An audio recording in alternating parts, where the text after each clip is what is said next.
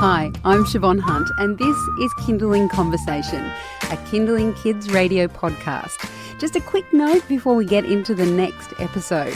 If you haven't already, I'd love you to rate and review Kindling Conversation wherever you get your podcasts, or if you enjoy the episode, share it with your friends. All right, thank you, and on with the show.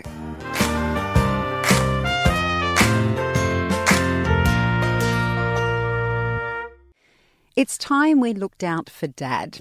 That's what the Centre for Perinatal Psychology would like us all to think about. 1 in 10 new or expecting fathers will experience perinatal anxiety or depression in Australia, and just over half won't seek support. We know that dads are susceptible to mental illness, just as mums are, but we don't seem to talk about it as much. Anthony Mackie is a clinical psychologist with the Centre for Perinatal Psychology, and he wants to change that. Hi, Anthony. How are you? Hello, Siobhan.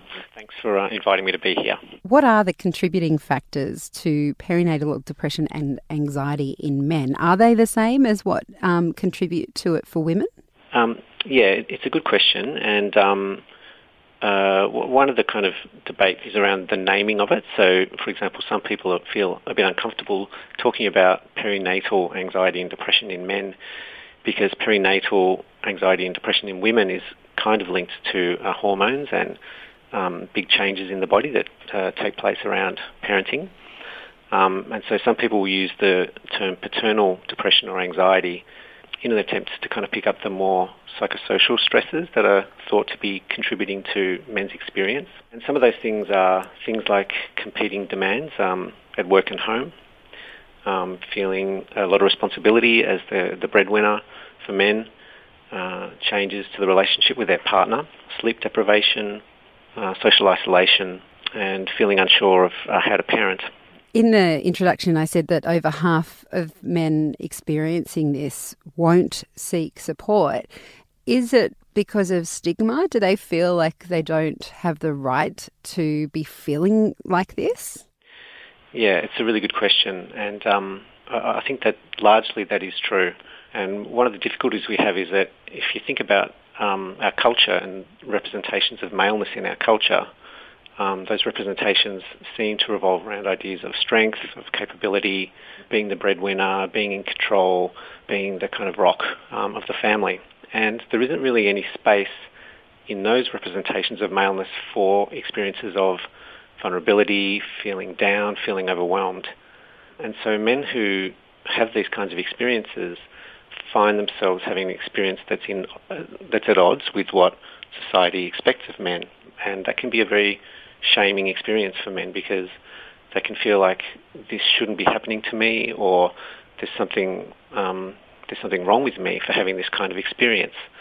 And as a result, they can experience shame, and that will stop them from reaching out for help.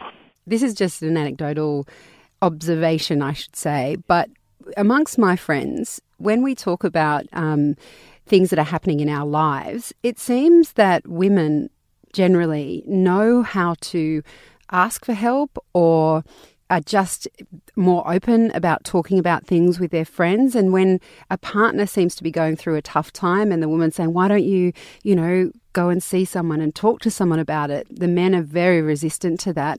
And in fact, it's also hard to get them to even talk to their friends, let alone a professional. What I'm saying there is just from my experience in my life. In your professional experience, is it a wider occurrence, that kind of thing? Absolutely.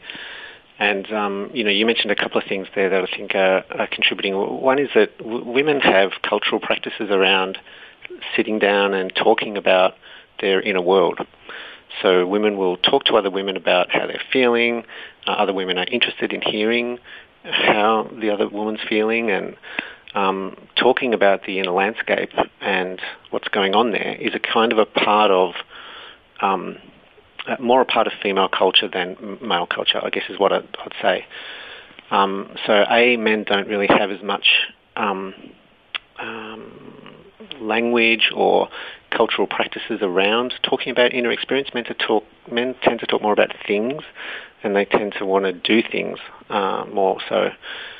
And also there's this you know, part of male culture, and I can remember very clearly from my own experience as a child, having to put every ounce of strength that I had to stop myself from crying.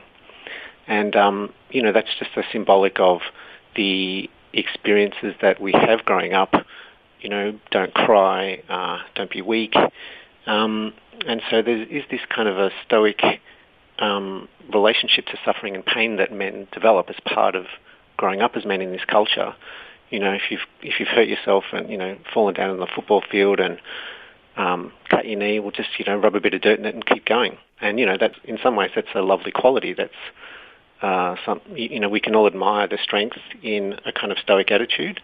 But what it also does is it sets men up to, when they do feel vulnerable and when they do feel distressed, that these experiences kind of don't compute. They don't fit comfortably or sit comfortably with what it means to be a man.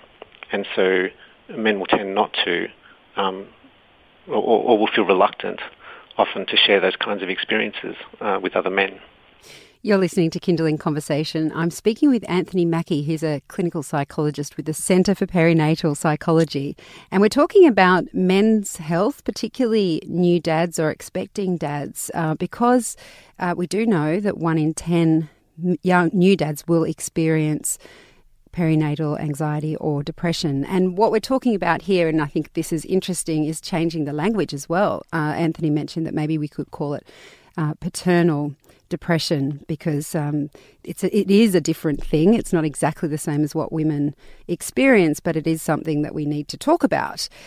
Anthony, in respect to what you were just saying, that men don't naturally go to speak about these things, they don't naturally go to seek help. How can women, if we're talking about heterosexual partnerships, how can women support their men to get help? One really practical thing that women can do to support men is to provide them with information.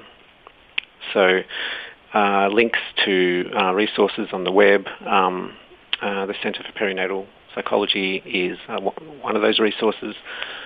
And I guess to try to support their own way, I guess, of responding to the difficulty. And so I guess rather than kind of giving them a solution or saying, look, you should do this or you should do that, just to be curious about what it is they might need, to try to kind of talk to them about their own understanding of what it is they might need and try to help just clarify that for them in their head.